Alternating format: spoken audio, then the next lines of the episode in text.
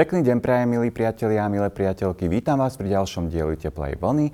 Dnes by som medzi nami chcel uh, privítať moju kolegyňu, tiež aktivistku a bojovničku aj za ľudské práva LGBTI plus ľudí, Alexandru Demetrianovú.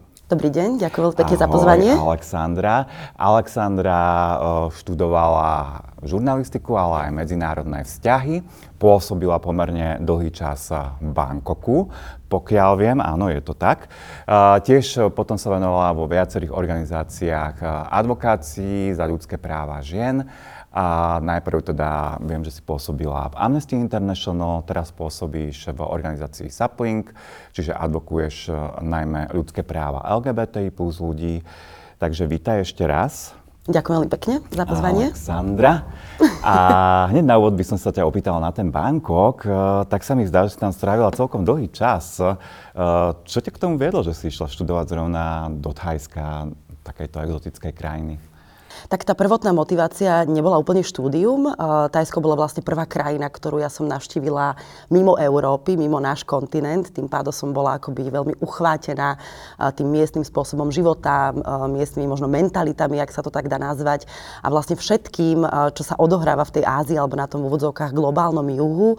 A potom v tom prvom roku som si vlastne aj akoby našla školu, aby som mohla pokračovať vo svojich štúdiách, ale tá prvotná motivácia pre mňa bola ísť do zahraničia a robiť tú zahraničnú politickú žurnalistiku vlastne priamo na mieste. Takže ja som išla robiť takú zahraničnú spravodajkyni, no a to sa mi aj podarilo. Takže za tých 7 rokov, či už novinárskej práce, neskôr výskumnej práce, alebo aj štúdia, som mala vlastne nesmierne privilégium alebo možnosť spoznať to, ako ľudia na globálnom juhu vlastne vnímajú svet, vnímajú svoju vlastnú realitu. Som veľmi vďačná za tých naozaj dynamických 7 rokov, ktoré mi vlastne ukázali, že um, ľudia na globálnom juhu v tých kvázi rozvojových krajinách nie sú nejaké akoby pasívne obete, ktorým treba neustále pomáhať, ale skôr som ich videla ako nesmierne rezilientných ľudí, ktorí sa vedia postaviť za svoje práva a tiež som tam veľa naučila vlastne o aktivizme aktivizm, aktivizmus je tam pomerne mohutný, či už ide o ľudské práva alebo nejakú environmentálnu spravodlivosť. A osobne som teda veľmi vďačná za také tie skúsenosti, ako napríklad zblízka sledovať prvé voľby po 20 rokoch v Barme alebo sledovať celú tú turbulentnú um, súčasnú históriu Tajska, kde sa vlastne, um, alebo kde proti sebe stojí demokracia a vláda vojenskej chunty. Veľmi veľa času som strávila v Kambodži, to bolo nesmierne zaujímavé vlastne počúvať ľudí, ktorí majú za sebou históriu históriu genocídy, násilných vojen a ktorí vlastne žijú v hlbokej, hlbokej chudobe. Um, asi by som tu vedela o tom rozprávať veľmi dlho, ale čo si teda najviac uh, na, t- na tých 7 rokoch cením je práve to, ako som sa ja osobne vymanila z toho eurocentrizmu a ako som začala vnímať rôzne špecifika, nerovnosti a aj to, že uh, realita uh, je len taká, koho očami sa na tú realitu pozeráte. Takže to bolo pre mňa veľmi, veľmi silné obdobie, kde som práve začala objavovať to rôzne postavenie menšín, či už etnických, náboženských, alebo aj LGBT ľudí. A ešte na záver poviem, že vlastne za týchto 7 rokov som sa ja vlastne prvý raz zoznámila, alebo začala zoznamovať s problematikou dostupnosti práv a dôstojného života transrodových ľudí. Robila som reportáže o viacerých transrodových aktivistkách, ktoré bojovali proti systému za to, aby boli prijaté, aby mali dostupné tie svoje ľudské ľudské práva, tak ako všetci ostatní. A keď to porovná so Slovenskom, ako sa tam vlastne žije hajským eh, transrodovým ľuďom, ženám špecificky? Nedá sa to asi úplne porovnať, že čo je lepšie, čo je horšie. Čo som si určite všimla je to, že v Thajsku sú transrodové ženy pomerne viditeľnejšie. Či už je to v malých komunitách, alebo je to v rámci spoločnosti, a prípadne aj v rámci nejakého možno zábavného priemyslu. Bežne sa objavujú v televíziách. Medzi celebritami sú transrodové ženy, ku ktorým mnohí ľudia vzhliadajú. A viem, že aj v poskytovaní zdravotnej starostlivosti je Thajsko, by som povedala, že možno až pomerne, že pred nami. Avšak to je možno iba niekde na povrchu. Keď sa pozrieme na tú nejakú druhú, tretiu akoby vrstvu, tak vidíme, že čo sa týka tých legálnych práv a toho formálneho prijatia transrodových žien, tak rozhodne to transrodové ženy nemajú vôbec jednoduché ani v Thajsku. Jasné, čiže je tam asi lepšia tá zdravotná starostlivosť, ale pred zákonom to nie je také jednoduché, ako by sa dalo povedať. Ty si vlastne robila novinárku pre slovenský rozhlas, že? Ak Áno, zo začiatku pre slovenský rozhlas a potom som začala robiť aj pre iné médiá, tak trošku na voľnej nohe. Takže aj to bolo zaujímavé prejsť od rozhlasu, a možno aj k nejakým anglicky hovoriacim médiám a, a trošku pracovať na iných témach, keďže tie naše slovenské médiá sú veľmi špecifické v tom, ako sa chcú pozerať na niektoré zahraničné témy. Čiže ti to tak vyhovovalo, hej, byť na voľnej nohe a ponúknuť vlastne článok nejakému zahraničnému médiu a oni hneď chňapli po ňom. Neviem, či po ňom úplne chňapli, bolo to určite sa treba, keď je človek na voľnej nohe, nesmierne akoby snažiť a naháňať si tie médiá, naháňať si aj tie jednotlivé témy, ale uh, cez to, že je novinárka alebo novinár na voľnej nohe, tak aspoň ja som veľmi rýchlo, postupne začala viac a viac sa zapájať do výroby nejakých komunikačných materiálov pre tretí sektor. Takže už práve som v tej Ázii, alebo vďaka tej Ázii pochopila, že tá novinárčina nie, že by mi nestačila, ale že som o čosi angažovanejšia a že by som sa chcela viac zapájať do tých aktivít a projektov, ktoré robia mimovládne organizácie. Čiže to ťa vlastne priviedlo k advokácii, hej? že keď si sa vrátila tu, že si povedala, že, že toto je niečo, čo by ma bavilo? Určite áno. Ja som mala potom aj takúto dlhodobú potrebu. Viete, keď je človek cudzinka alebo cudzinec v inej krajine, tak uh, sú tam isté limity, ako môžete uh, meniť tie veci v tej krajine. Stále ja nie som uh, tajčanka ani, ani tajčan, takže aj som cítila silnú potrebu vrátiť sa a možno prispieť k tej pozitívnej zmene aj na Slovensku, pretože odtiaľ to som, tu som občianka a tu mám možno aj lepší prístup k tomu, ako tú zmenu uskutočniť. Mm-hmm. Ja si ťa už vlastne pamätám potom v Amnesty International, kde si sa silne venovala práve e, ľudským právam žien, sexualizovanému násiliu, rodovo podmienenému násiliu. Uh, aké boli tvoje skúsenosti z amnesty alebo vôbec obhajoby práv ľudských, ľudských práv žien? Skúsenosti z Amnesty rozhodne vynikajúce. E, bola to obrovská škola. Ja som sa nesmierne veľa za tie necelé dva roky naučila od svojich kolegov a kolegyň. A Amnesty som akoby, stále mám veľmi veľkú alebo silnú mienku Amnesty, že sem naozaj e, prináša taký ten aj globálny aktivizmus, e, viaceré témy, že nám dáva možnosť, ako sa zapojiť do medzinárodnej solidarity a nevenovať sa len lokálnym témam, ale postaviť sa napríklad za práva, napríklad LGBTI ľudí na Ukrajine alebo v iných krajinách. Takže bolo to veľmi dynamické obdobie, veľa som sa naučila aj o aktivizme za ľudské práva. Veľmi dobre sa mi v Amnesty akoby aj networkovalo alebo sieťovalo s ostatnými sekciami Amnesty. Bolo skvelé, že sme vedeli spolupracovať s Maďarskou Amnesty, s Polskou Amnesty, s Českou Amnesty. Takže čo som si ja z Amnesty odniesla je, že ak chceme dosiahnuť zmenu, tak sa musíme ako aktivistický sektor alebo tretí sektor spájať. Nikdy nemôže jednu zmenu presadiť jedna organizácia, samozrejme mohla by v teórii, ale chce to strašne veľa energie, kapacít a Amnesty je pre mňa stále tá esencia toho, že spájame síly za spoločné ciele. Hej, myslím si, že to je veľmi dôležité, hej, čo, čo robí Amnesty a čo robí aj na Slovensku, že sa snaží tiež pretláčať vlastne tieto veľmi dôležité uh, témy do spoločnosti, ale tiež napríklad aj do zákonov. Uh, neskôr si teda prešla uh, do Saplingu, čo je organizácia, ktorá sa venuje obhajobe ľudských práv LGBTI plus ľudí. E, čo ťa k tomu viedlo, že si takto až tak nepresedlala, ale do istej miery si sa špecificky vlastne zamerala na našu komunitu? E, Bolo to vyslovene taká súhra okolností. Ja som e, potrebovala nejakú zmenu aj po tých dvoch pandemických rokoch. To si myslím, že bolo veľmi intenzívne obdobie pre všetkých, aj pracovne, aj osobne. A zrazu som dostala vlastne túto ponuku od Roba Furiela z občianskeho združenia Sapling a ja som akoby nemala nad čím rozmýšľať. Ja sa pozerám na ľudské práva veľmi tak celistvo čo znamená, že je to proste pre mňa koncept spravodlivosti. Ak sa pozriem na Slovensko, tak pre mňa tie najpalčivejšie témy v oblasti ľudských práv sú jednoznačne práve LGBTI ľudí, reprodukčné práva, celkovo rodová e, rovnosť a potom samozrejme práva Rómov a Rómok. Takže vzhľadom na to, že som dostala ponuku z týchto troch pre mňa najsilnejších tém, tak som akoby neváhala, lebo som cítila, že môžem prispieť k zmene, je nesmierne potrebná. Dlhodobo si všímam, že LGBTI ľudia sú nesmierne akoby marginalizovaní, neustále čelia nejakým útokom na politickej scéne, nedostatočnému prístupu k svojim ľudským právam a príde mi to ako hlboká nespravodlivosť, preto som si povedala, že ako, keď mám tú možnosť, musím sa do toho zapojiť a prispieť svojou troškou. Uh-huh. A teda čomu si sa venovala vlastne uh, za to obdobie, čo si tam teda, pokiaľ teda ešte prejdeme samozrejme potom k tej nešťastnej vojne? No, musím povedať, že hneď ako som nastúpila, tak uh, vlastne prvé, čo bolo, uh, čomu sme sa museli urgentne venovať, že jasné, že sme mali nejaké akoby plány uh, v, uh, z hľadiska advokácie, ale na jeseň vlastne boli tie štyri návrhy uh, z dielne extrémistov v Národnej rade, takže tam sme sa snažili nejakým spôsobom sa mobilizovať. Potom veľmi rýchlo nastúpila voľba uh, komisárky pre deti, kde sme opäť uh, išli vlastne do opozície voči tej asi najpopulárnejšej kandidátke Kataríne Hatrákovej. Takže od začiatku riešime vlastne nesmierne veľa ofenzív.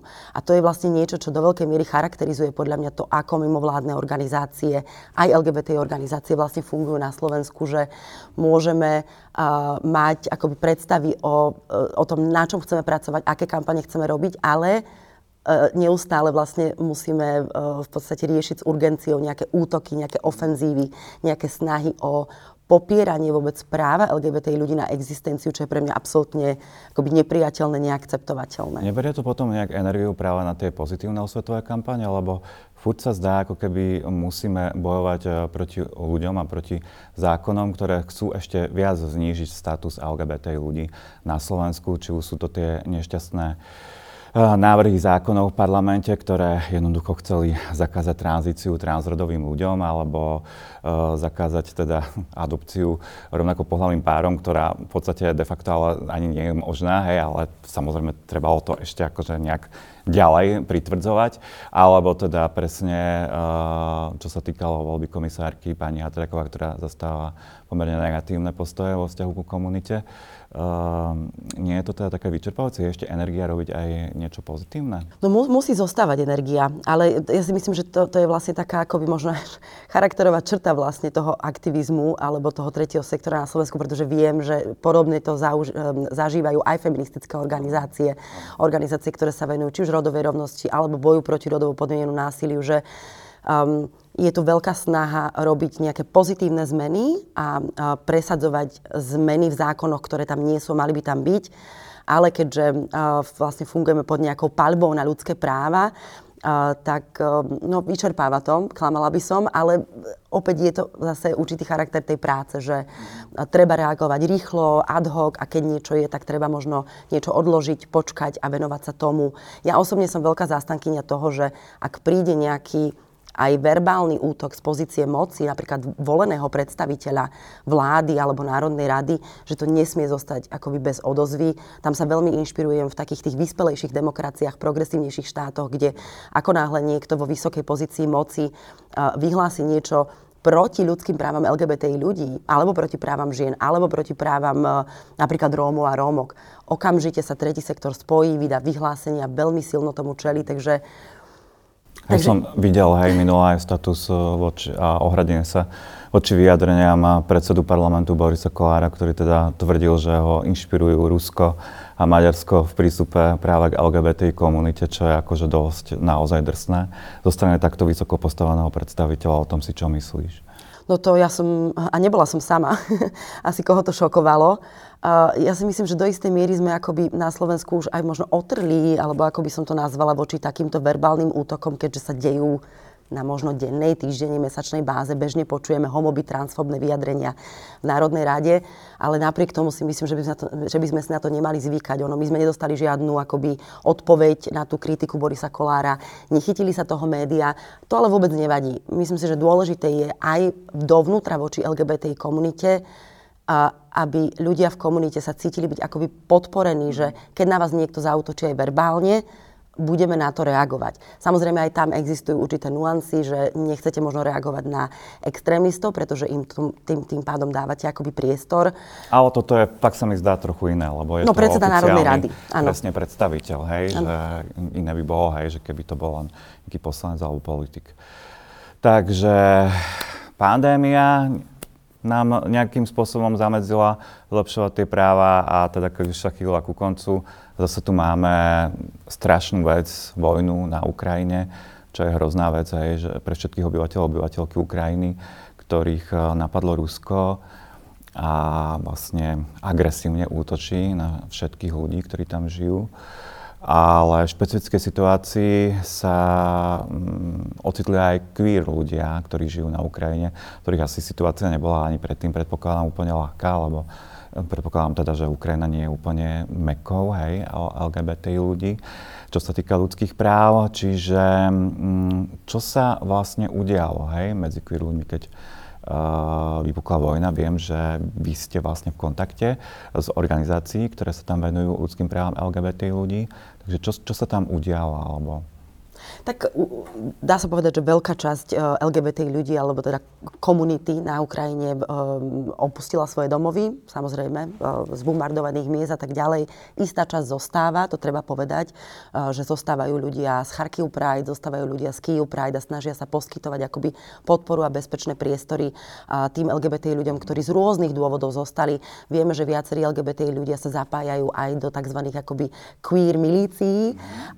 Nemáme o tom, by som povedala, že dostatočné informácie. Vidíme to skôr z Instagramu a z takých tých akoby popularizačných eh, postov, čo sme my ale akoby aj z možno zo skúseností nepriamých, ale z toho, čo vieme o ozbrojených konfliktoch, my sme boli okamžite akoby v pozore, pretože sme tušili, že uh, nerovnosti, ktoré ľudia zažívajú v čase mieru, budú ešte vypuklejšie práve v čase ozbrojeného konfliktu, kde panuje nejaké bezprávie, um, um, násilie zo strany um, vojakov Ruskej federácie. Prípadne sme sa obávali aj toho, že či nedôjde k nejakým uh, násilnostiam alebo homoby transfobným prejavom uh, aj zo strany povedzme ukrajinskej armády. Vieme už dnes, že zatiaľ boli zaznamenané nejaké dva útoky na LGBTI ľudí v rôznych mestách. Jeden bol dokonca na LGBTI aktivistku. Takže to nemohla byť náhoda, preto uh, stále sme akoby že veľmi opatrné, a teraz hovorím o sebe a o svojej kolegyni Zara Kromkovej, s ktorou akoby najviac na tomto pracujem, a snažíme sa zdôrazňovať aj nejakým medzinárodným kruhom alebo organizáciám, uh, uh, prípadne aj slovenským úradom na Slovensku, že LGBTI ľudia sú jednoducho rizikovou skupinou a potrebujú mať čo najľahšiu cestu do bezpečia. A tá cesta do bezpečia samozrejme vedie z Ukrajiny na Slovensko aj do iných krajín, ale naša zodpovednosť je vlastne facilitovať to, ten bezpečný prechod na Slovensko. A teda, čo sa ukázalo ako pomerne veľký problém, tak to je vlastne, možno sa ešte k tomu dostaneme, to je prechod vlastne cez hranice pre transrodové ženy, ktoré majú nedokončenú právnu tranzíciu, majú nesprávny vlastne rodový marker v pase a na základe toho vlastne musia zostávať kvôli všeobecnej mobilizácii organizácií. To je asi najpalčivejší problém, eh, ktorý riešia aj ukrajinské organizácie na hraniciach. A dá sa to vôbec nejakým spôsobom vyriešiť, alebo dá sa s tým nejak pomôcť? Teda, mm, No, dá sa takto. My, my spolupracujeme a komunikujeme od začiatku s tromi organizáciami, ktoré sa venujú práve takým tým bezpečným priestorom a e, na hraniciach aj na Slovensku a ktoré facilitujú vlastne ten, tie výnimky zo všeobecnej mobilizácie. Ide o švedskú organizáciu RFSL, potom je tam ukrajinská Transgeneration a Gender Stream.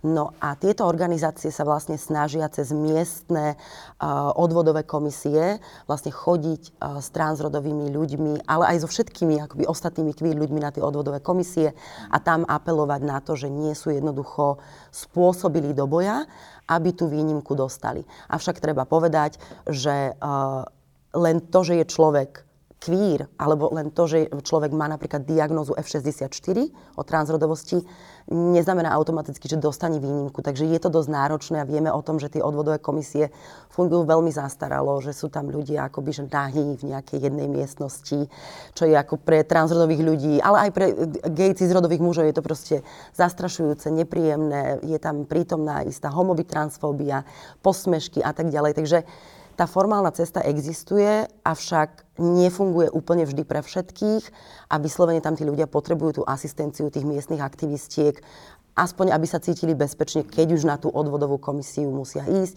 My sa od začiatku snažíme aj advokovať a vlastne um, uh, žiadať aj medzinárodné inštitúcie, aby aj slovenské úrady, aby na to v podstate nejakým spôsobom brali ohľad, že je tu istá skupina ľudí, ktorá uviazla v nebezpečnej situácii a ktorá sa nevie akoby dostať cez hranice. A deje sa niečo vlastne aj na tých našich hraniciach? Zachytil som prípad transrodového muža, hej, ktorý prechádzal hranice a bol vlastne mm, celkom transformne napadnutý zo strany, myslím, pohraničnej stráže. A vedela by si viac povedať o tom? Viem, že to bolo aj medializované. Áno, áno, on vlastne, um, Robert sa uh, volá, on aj potom po, vlastne o tom verejne hovoril, takže myslím, že s jeho súhlasom sa k tomu vyjadrujem. Je to zatiaľ akoby, že jeden jediný prípad, ktorý, o ktorom vieme, na slovenskej strane hranice. O to je to podľa mňa závažnejšie, lebo to nie je len hranica Slovenskej republiky, to je aj hranica Európskej únie. Jednoducho nemôžu ľudia prechádzať takýmto zaobchádzaním, ako si spomenul, on bol zosmiešňovaný, bol dl- zbytočne dlho zadržiavaný, boli tam nepríjemné narážky na rozdiel medzi akoby um, jeho rodovým markrom a um, tým, ako sa on akoby identifikuje, čo sa týka jeho uh, rodovej identity. Takže bolo to veľmi nepríjemné pre neho. On o tom hovoril, že naozaj ho to traumatizovalo. My sme sa snažili na toto akoby upozorniť aj úrady na Slovensku. Zatiaľ sme teda dostali istú spätnú väzbu, že na to bolo upozornené, myslím, že konkrétne ministerstvo vnútra, ktoré má v kompetencii hraničné priechody a informovali sme o tom aj um, medzinárodné organizácie, napríklad môj kolega a kolegyňa boli na stretnutí s ľuďmi od uh, komisárky Rady Európy pre ľudské práva. Takže aj, aj tieto inštitúcie o tom boli upovedomené a dostali sme teda ten prísľub, že upozornia uh, slovenské úrady na to, že teda nemôžu sa takéto veci diať a aby prípadne nejakým spôsobom citlivovali ľudí na hraniciach. Ale pozor, to sa samozrejme týka akoby aj oveľa širšej skupiny ľudí. Vieme, že um, napríklad aj ukrajinskí Rómovia a Rómky zažívali proste istú diskrimináciu a rasizmus, či už to bolo priamo od colníkov alebo od potom dobrovoľníkov, dobrovoľníčok. Takže asi by bolo vhodné len apelovať na to, že prichádzajú ľudia rôznych potrieb, rôznych identít a treba ku všetkým pristupovať veľmi empaticky a veľmi citlivo z hľadiska toho, čo tí ľudia v tom momente potrebujú a nie z hľadiska toho, ako my si predstavujeme, že budú utečenci a utečenky nevyzerať. No, vlastne hej, však oni by mali byť prakticky asi všetci citlovaní na ministerstve vnútra, na policii, na pohraničnej stráži, ale toto je niečo, čo chýba, čo sa nedeje. Potom to tak dopadá, hej, že zložky, ktoré by mali pomáhať a chrániť, nakoniec ostrakizujú a traumatizujú a ubližujú. Uh, vlastne chcel som sa opýtať na to, že uh, aj Sapling vlastne uh, pomáhal queer utečencom a utečenkyniam. Akým spôsobom? Viem, že v spolupráci s ukrajinskými organizáciami vznikol aj hub v Košiciach, takže akým spôsobom sa to dialo? No ja by som sa asi najskôr chcela všetkým poďakovať, lebo musím povedať, že veľmi rýchlo sme sa akoby spojili v rámci Slovenska. Veľmi rýchlo sme si dali akoby taký, takú operačnú poradu a teraz hovorím konkrétne o LGBT organizáciách, takže naozaj vďaka patrí iniciatíve Inakosť. Um, a takisto potom neskôr do toho bola zapojená Amnesty International, Banskú Bystricu sme mali pokrytú vlastne cez Milana Zvadu a cez Inokraj. Takže myslím, že sme vytvorili dobrý akoby ten prvotný záchytný systém v rámci Slovenska, Košice, Bystrica, Bratislava. Máme vonku rôzne akoby podporné maily, kto potrebuje pomoc sa môže ozvať. Takže za nás akoby tie kapacity neboli veľké. Hej? To si myslím, že celkovo mimovládne organizácie neboli pripravené na tú vlnu a aj na tie všetky potreby, ktoré ľudia utekajúci z Ukrajiny majú. Ale teda vytvorili sme nejaký prvotný záchytný systém, no a potom vlastne po nejakom čase sa začal vlastne formovať ten kvázi hub, alebo teda to bezpečné miesto v Košiciach, ktoré už je v réžii uh, um, ukrajinských organizácií Transgeneration a RFSL v Košiciach a potom by sa malo vlastne formovať aj nový takýto priestor cez organizáciu Gender Team v Bratislave. Takže chcem sa poďakovať všetkým aj slovenským queer organizáciám, ale aj ukrajinským, že naozaj vlastne ľudia, ktorí sú sami utečencami a utečenkyňami, sa veľmi rýchlo zmobilizovali a proste vytvorili akože za pár týždňov až nemožné. Takže hub v Košiciach je, spolupracuje s poradenským centrom Prisma, a tamto má samozrejme v režii Zara Kromková, Rišo Langdon. Oni sa snažia akoby pomáhať čo najviac sa dá, avšak je to problém, isto sám sporadne vie, že jednoducho nápor na poradne je obrovský od miestnych LGBT ľudí, takže v rámci možností ten hub vlastne funguje ako také miesto prvej pomoci. Takže človek príde z hraníc do Košíc, zostane možno 2-3 dní, dá sa trošku dokopy, možno premyslí, že čo by chcela alebo chcela robiť ďalej. Zatiaľ tie prvé vlny boli také, že títo LGBT ľudia zatiaľ prúdia akoby ďalej zo Slovenska. A nejaké ostali? Na, Nejakí zostali a to sú práve ľudia z týchto organizácií, ktorí potom zostávajú vlastne ako taký nejaký stav alebo uh, pomocníci, pomocníčky uh, v tých, v na tých bezpečných miestach, v tých huboch. Ale určite aj oni rozmýšľajú, že čo ďalej. Ono na túto otázku sa vždy dá odpovedať tak, že aj tu sa budú mať LGBTI ľudia len tak dobre, teda tí z Ukrajiny, ako sa tu už majú LGBTI ľudia na Slovensku. Takže z tohto pohľadu, keď si má niekto vybrať, tak asi pôjde skôr na západ. to mi je jasné, no. že ani ja by som asi veľmi nikomu neradil, aby tu ostával, hej, ak má možnosť ísť na, t- na ten západ, lebo Však e, práve prichádza ďalšia otázka, čo štát. Ako vidíme to, že štát je pomalý aj pri bežných utečencoch a utečenkyniach. Nie to ešte pri queer ľuďoch. Takže zachytila si nejakú pomoc štátu? Od štátu o tom neviem. Nechcem akoby, že nikomu krivdiť, čo viem, tak myslím, že v tomto sú akoby pomerne aktívnejšie samozprávy.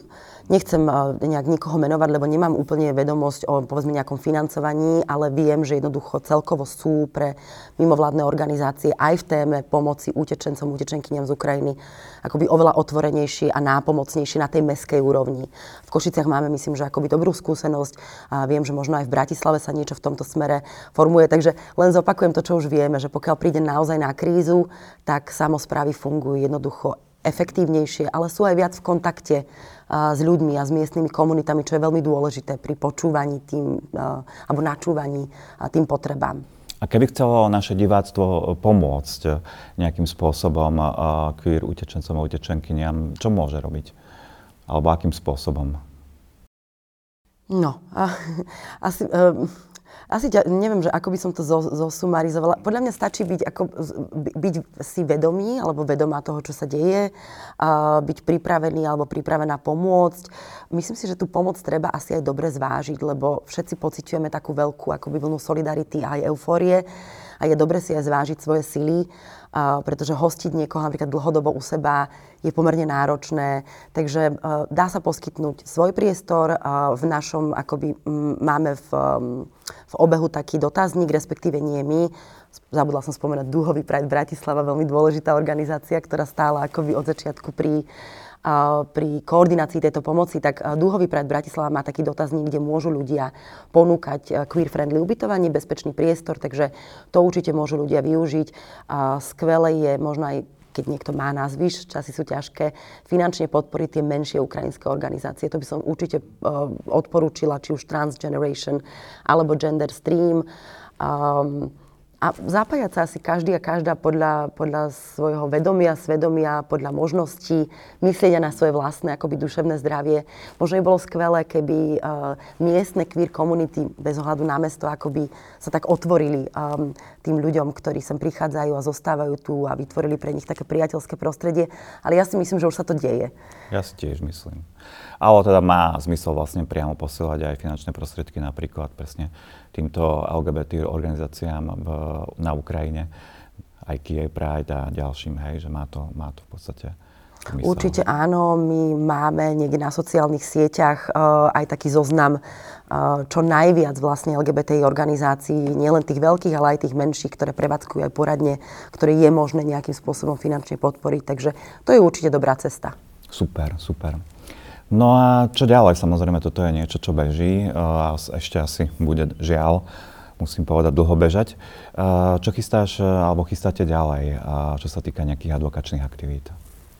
A ešte možno som zabudla povedať dôležitú vec, že vlastne čo tu riešime teraz, ešte, ale ešte aj budeme e, dlhodobo, tak to je vlastne, sú špecifické potreby transrodových ľudí na úteku. To som zabudla dodať, že toto bude veľká téma, možno, že pomerne aj veľký problém, čo sa týka dostupnosti zdravotnej starostlivosti spojené s tranzíciou. Takže v rámci, v rámci teda pomoci Ukrajine toto bude asi za, zatiaľ pre nás na najbliž, do najbližšej budúcnosti taký najpalčivejší problém, ako nájsť dostatok poskytovateľov, poskytovateľiek pre transrodových ľudí z Ukrajiny, či to bude vyhodnotené ako nejaká urgentná, akutná zdravotná starostlivosť, tie akoby lehoty, pretože viacerí lekári, lekárky sú plní. Takže to, to, toto ešte asi, asi bude problém a celkovo budeme asi ešte riešiť to, uh, čo s tými ďalšími vlnami ľudí, ktorí sem prídu a nebudú mať kam ísť a budú tu chcieť zostať. A tam práve vidíme ten najväčší problém pre transrodových ľudí, pretože tá zdravotná starostlivosť je pre transrodových ľudí akoby kriticky dôležitá a na Slovensku nie je uh, natoľko dostupná, aby uniesla, by som povedala, že ten nápor a, a dopyt. Jasné, akože u nás nie je dostupná starostlivosť ani pre uh, transrodových ľudí zo Slovenska, hej. A počet hej, psychiatrov, psychiatričke sa blíži k veľmi nízkemu číslu, ak nie k jednotke momentálne. Uh, možno, že by sa to nemalo hovoriť náhľad, ale predsa len je dôležité povedať, že momentálne fakt, že jeden lekár je k dispozícii pre transrodových ľudí na Slovensku, čo musíte uznať, že je vrchol, hej? Áno, na, na východnom Slovensku je absolútna nedostupnosť, takže potom ľudia musia vlastne cestovať cez celú republiku a no, dostupnosť zdravotnej starostlivosti a kvalita je, je tiež akoby pomerne veľká téma. Dobre, čiže uh, tie plány ešte teda uh, ďalej, že viem, že sa chystá chystajú práve nejaké advokačné aktivity v súvislosti práve s tou starostlivosťou o trans, transrodových ľudí? Čiže čo máte momentálne v pláne? Um, no, tak čo chystáme, čo m- myslím, že môžem zatiaľ ako prezradiť, je, že viac by sme sa práve chceli uh, venovať dostupnosti zdravotnej starostlivosti spojené s tranzíciou. Uh, chceme viac uh, akoby spolupracovať uh, s lekármi, lekárkami, to znamená, že zamerať sa práve na poskytovateľstvo. Budujeme tzv. solidárnu platformu, to už môžem veľmi slobodne povedať, že sa nám môžu aj hlásiť psychiatri, psychiatričky a rôzne iné akoby odborné profesie, ktoré majú záujem sprevádzať ľudí tranzíciou. A, chceli by sme vlastne vytvoriť taký multi... Um, multi-stakeholder akoby dialog a priniesť spolu poradne aj mimovládne organizácie, e, poskytovateľov zdravotnej starostlivosti, trans ľudí a vytvárať taký možno dlhodobý dialog o tom, nakoľko je tu tranzícia dostupná, kde sú nejaké možno aj benefity, ale aj kde sú mínusy, ako to vieme spoločne zlepšovať a otvoriť to ako takú na jednej strane vysosne odbornú, ale zároveň aj spoločenskú tému, pretože je to téma, ktorá sa týka ľudských práv a bolo by dobre, keby sme dokázali akoby spoločne spoločne diskutovať. Štát, poradne, poskytovateľstvo, mimovládne organizácie, ktoré majú tú ľudskoprávnu expertízu a potom aj načúvať samotným transrodovým ľuďom. Toto by som ja osobne veľmi chcela, aby sme viac aj pri odborných témach počúvali potreby a transrodových ľudí a to aj, aké majú skúsenosti s tranzíciou, či už sú pozitívne alebo negatívne. Tak to naozaj je žiaľ chyba hlavne zo strany štátu, hej, štátneho sektoru, veď máme svoje skúsenosti. Ale práve teraz v tomto období vlastne vychádza nové metodické usmerenie, ktoré by malo nejakým spôsobom a definovať vlastne tú zdravotnú starostlivosť a tranzíciu transrodových ľudí. Predpokladám, že aj o tom budú nejaké tie ďalšie aktivity z vašej strany. Určite áno, určite áno. By som povedala, že netrpezlivo očakávame toto metodické usmernenie. Ja som do toho prišla akoby už tak niekde v strede alebo možno na konci, ale tak uh, niekoľko rokov sa na tom pracovalo. Myslím, že sa dá povedať, že transkomunita na také usmerenie čaká už 40 rokov. Takže veľmi, veľmi akoby sa tešíme, že teda už to snáď čo skoro bude a, a že bude nejaký právny rámec, ktorý pomôže nielen trans ľuďom, ale aj tým poskytovateľom, poskytovateľkám zdravotnej starostlivosti. A pozitívom je, že je to právny rámec, ktorý už konečne nejakým spôsobom sa vyhýba tým núteným kastraciám a sterilizáciám, čo si myslím je že veľký posun dopredu a tá, teda dúfam, že to tak aj bude a tak aj vydrží. Takže to by bolo veľké, veľké plus toho celého. No to jednoznačne. Ako vy, vy, vy, vynúcované akékoľvek invazívne zákroky do tela človeka, to z ľudskoprávneho hľadiska ako nie je nejakým spôsobom ospravedlniteľné. To je niekde, kde ešte my potrebujeme dohnať, a nielen v tejto téme, ale celkovo v zdravotníctve, ako by dohnať tie medzinárodné štandardy, že človek má právo na svoju vlastnú telesnú autonómiu a integritu a nemôže predsa štát vyžadovať pre, pre, pre právnu tranzíciu, aby človek prešiel kastráciou. To, to, je, to je jednoducho červená čiara. Presne. A Alexandra, ty máš teda, ešte sa tak na záver opýtam, lebo bolo strašne veľa vážnych tém, že aké sú tvoje plány do budúcna? Moje plány do budúcna, no e, v prvom rade a minimálne akoby v tejto téme sa budem, moje plány je byť akoby, že čo najlepšou spojenkyňou LGBT komunity na Slovensku e, a čo najlepšie si robiť svoju prácu aby som teda, ako som povedala na začiatku, že čo najviac prispela k tej pozitívnej zmene. Ja osobne sa to aj v rámci organizácie akoby sa to snažíme robiť tak, aby to vychádzalo z potrieb, predstav LGBT ľudí, aby sme prinášali nejaké riešenia, o ktorých vieme, že sú potrebné, vieme, že ich komunita chce. A osobne asi iba, že prežiť, prežiť to všetko v nejakom, eh, by som povedala, že duševnom zdraví. Uh, nielen pandémii, ale aj teraz toto, čo sa deje vlastne nám za humnami, je myslím si, že veľkou výzvou pre duševné zdravie všetkých nás. A bola by som veľmi rada, keby sme sa trošku viac na to zameriavali aj ako spoločnosť a boli k sebe lepší a trošku si dávali viac priestoru a e, vzájomne rozumeli tomu, že aj keď sme negatívni, alebo sa možno e, nejakým spôsobom niekto niekedy rozčertí, alebo sa aj pohádame, všetko je to zmaximalizované tou ťažkou dobou, ktorú žijeme. Takže dať si trošku viac priestor a ma, mať sa navzájom tak eh, viac radi a rady. Ó, to si, to si celkom pekne, Lásku šíriť. pekne, láskou, áno, láskou, šírme lásku. Takže láskou sme to zakončili. Alexandra, ja ti veľmi pekne ďakujem, že si nás poctila svojou návštevou a že si nám dala aj tieto veľmi dôležité informácie. Naozaj, ak budete mať záujem podporiť niektorú z tých organizácií, sledujte aj naše stránky, aj stránky organizácie Sapling. A, a myslím si, že ľudia, queer ľudia na Ukrajine budú za to veľmi vďační a vďačné. Takže ešte raz vám ďakujem a prajem príjemný zvyšok dňa a verím, že sa vidíme znovu pri ďalšom dieli Teplej vlny.